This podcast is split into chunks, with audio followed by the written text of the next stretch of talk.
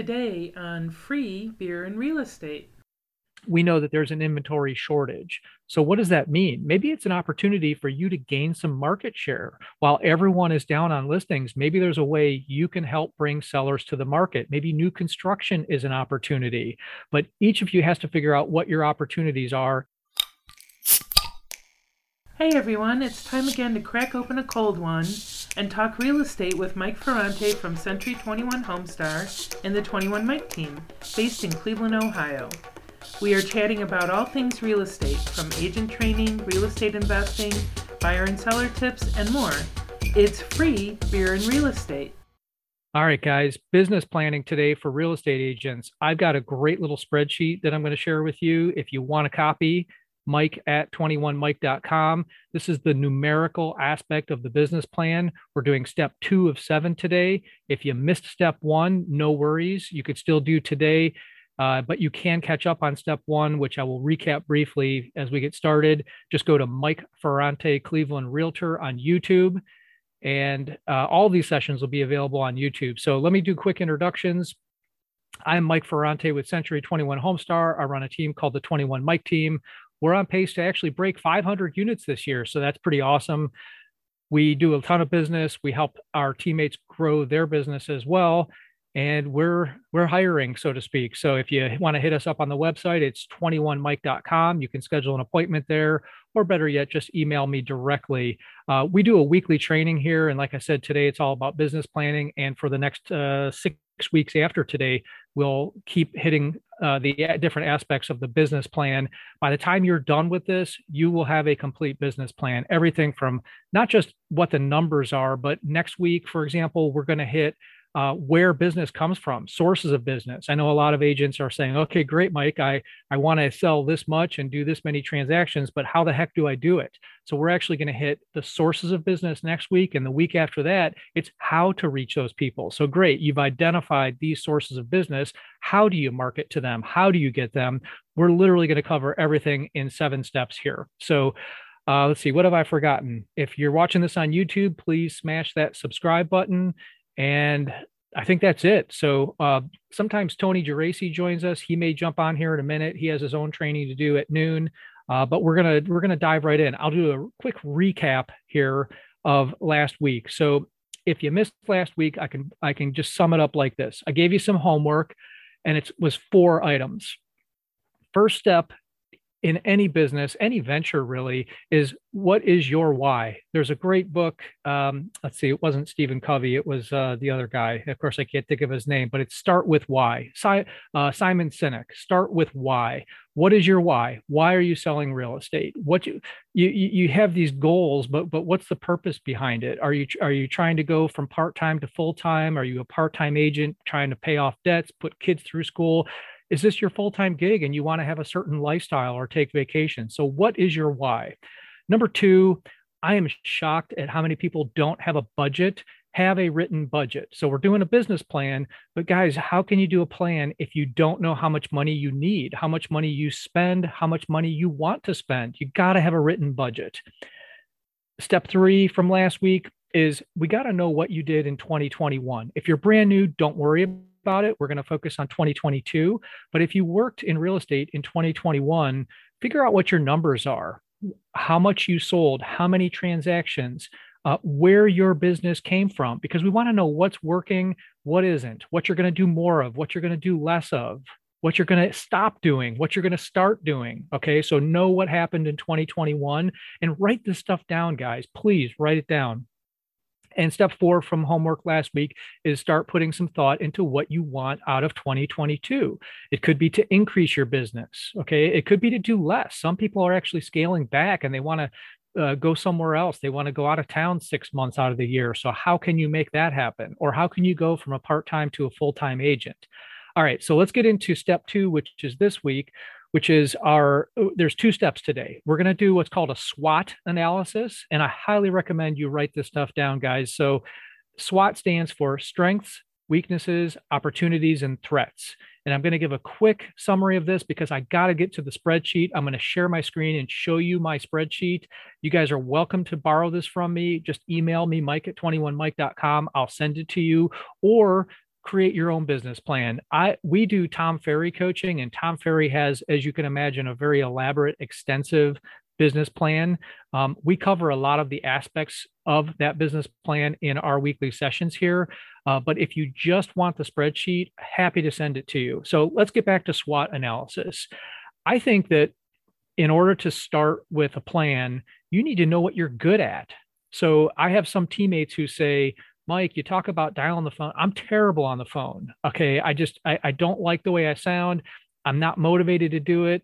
And I say, look, you better either get over it or find another way to get business. So, are you good on the phone? If so, capitalize on that. Are you better in person? Well, maybe open houses or uh, door knocking is a better way for you to go.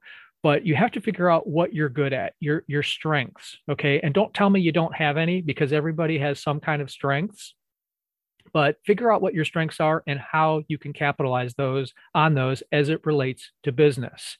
All right. The second one uh, is your weaknesses. We want to know what you're not good at because there are two choices, obviously. You can either avoid doing those things if you're not good at them, or you can get better at them. Part of my weekly coaching call with my coach is, you know, he has a section there where it's things I need to work on.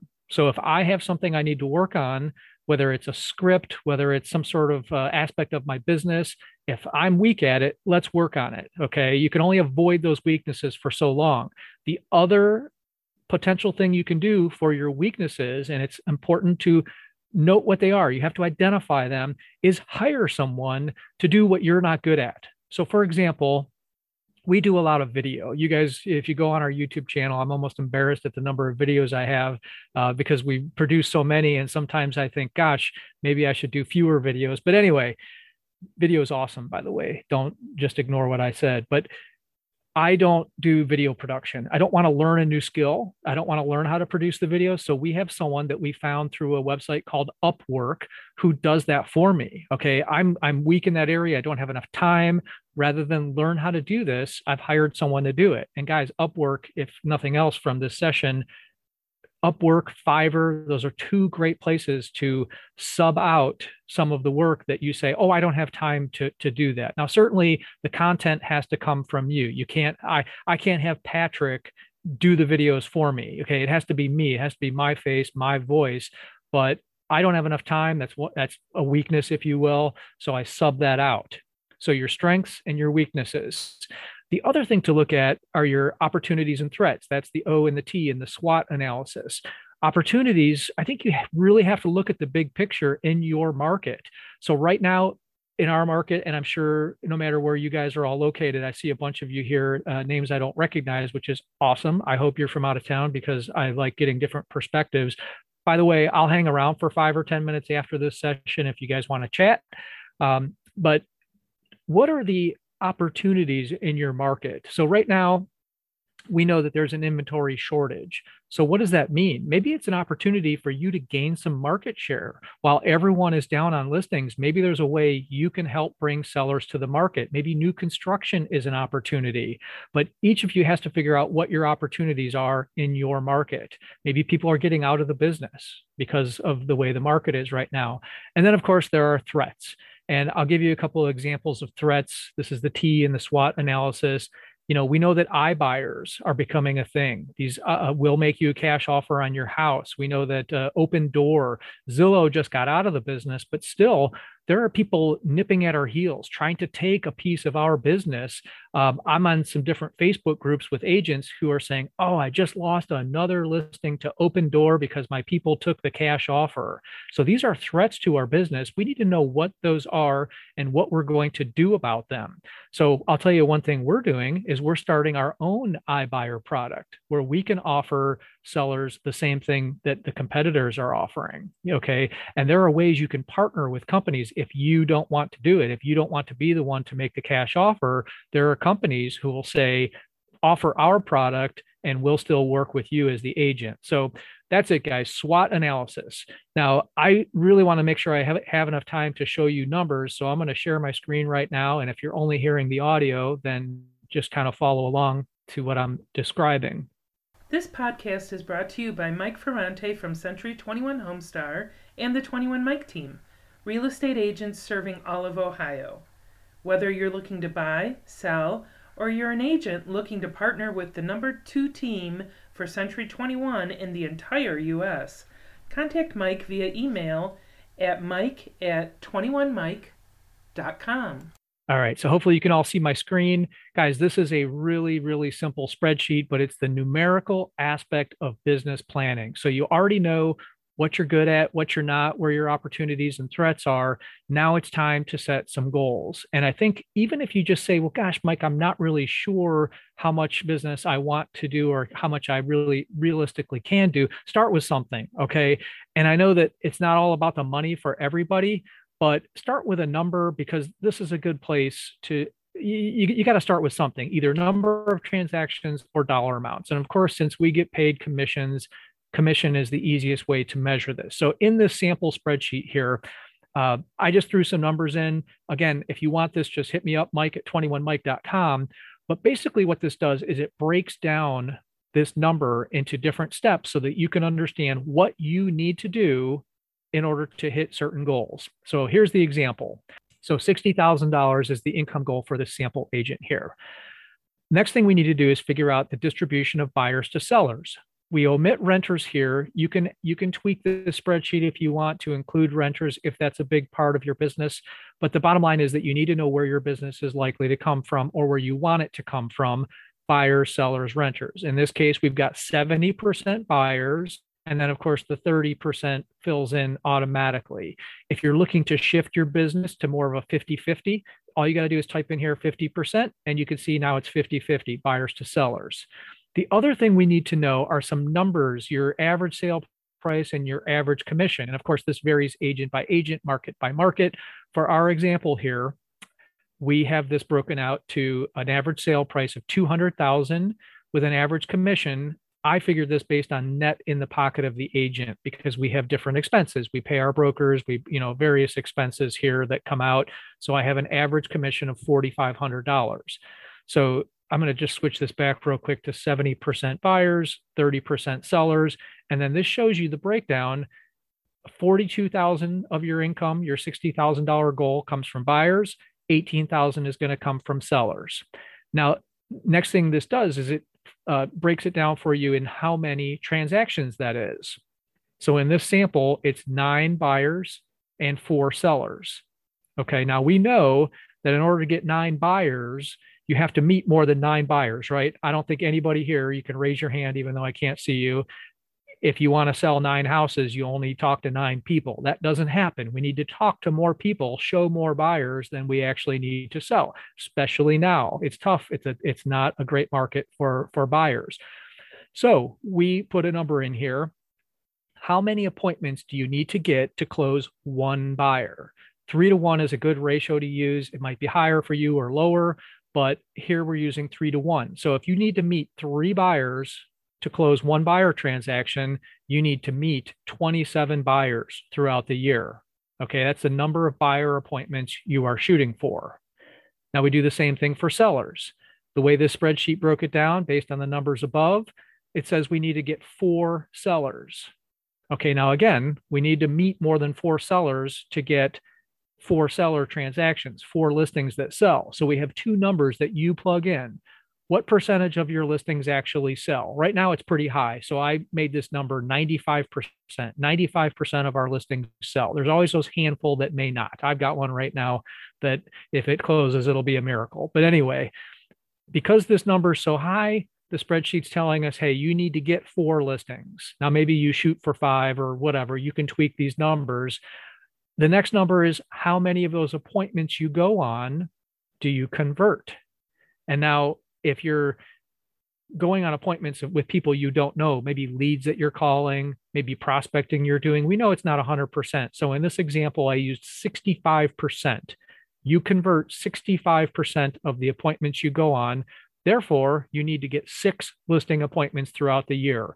Guys, when you boil it down to smaller numbers here, it kind of gives you something to shoot for, right?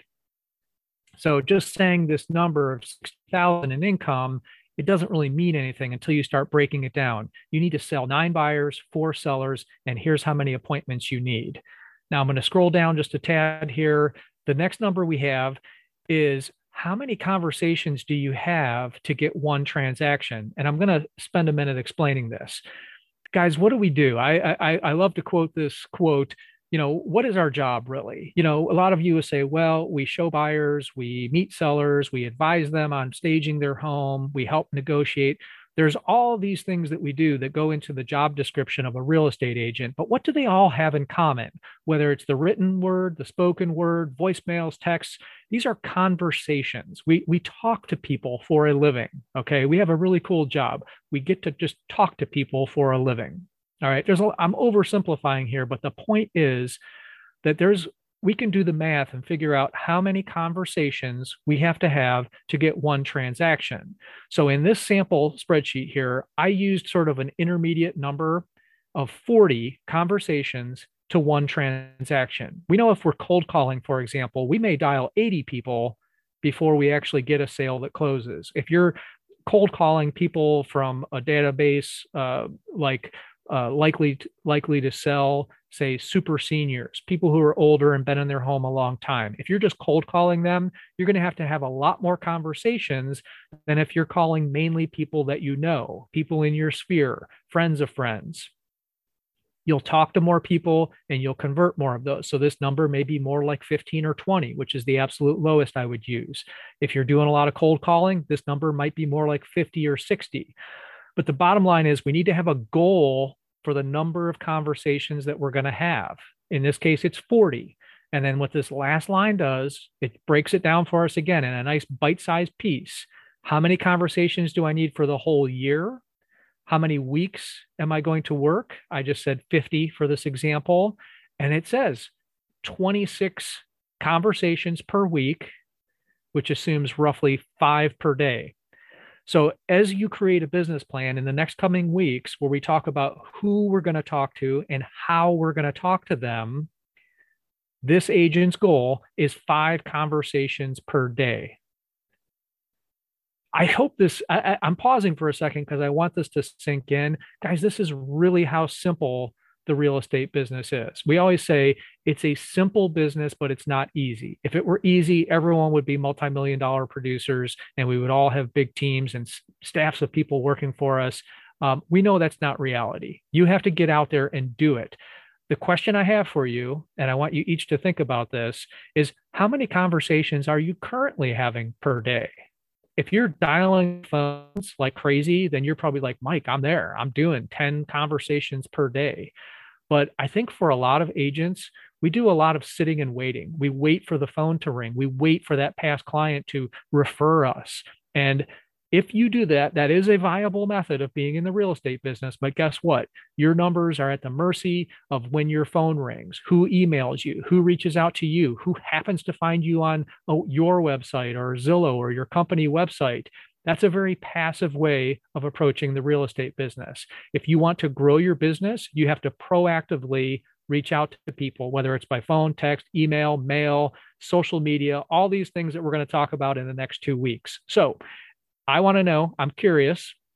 You guys can throw it in the chat, or I will also uh, stay for a minute and uh, answer any questions you guys have. But I'm kind of curious right now, if you're honest with yourself, how many conversations are you having per day, per week, per month? Real estate conversations. I'm not talking about someone you're wearing your shirt and they say, "Oh, you work for Century 21 or Remax or whatever." You know, I'm talking about valid real estate conversations where you actually talk to someone about our business. Uh, okay, so let me let me wrap up here by saying if you're watching this on YouTube, hit that subscribe button. We're shooting for a thousand guys because then we can go live on YouTube. We're about uh, over 50% of the way there. Next week, we're going to hit sources of business. In two weeks, we're going to talk about marketing channels, how we reach those sources of business. And then we're going to get into the nuts and bolts the next couple Tuesdays about time blocking, scheduling, like how to make it happen. Great, you've got a plan. How do you make it happen? And and then we're going to do a in January a one year plan and a 30 day plan. And then lastly, we're going to talk about tracking and measuring. You know, so we've created these numbers. It's one thing to have a plan and put it on the wall, which I recommend doing this, put it on the wall in front of you on your desk.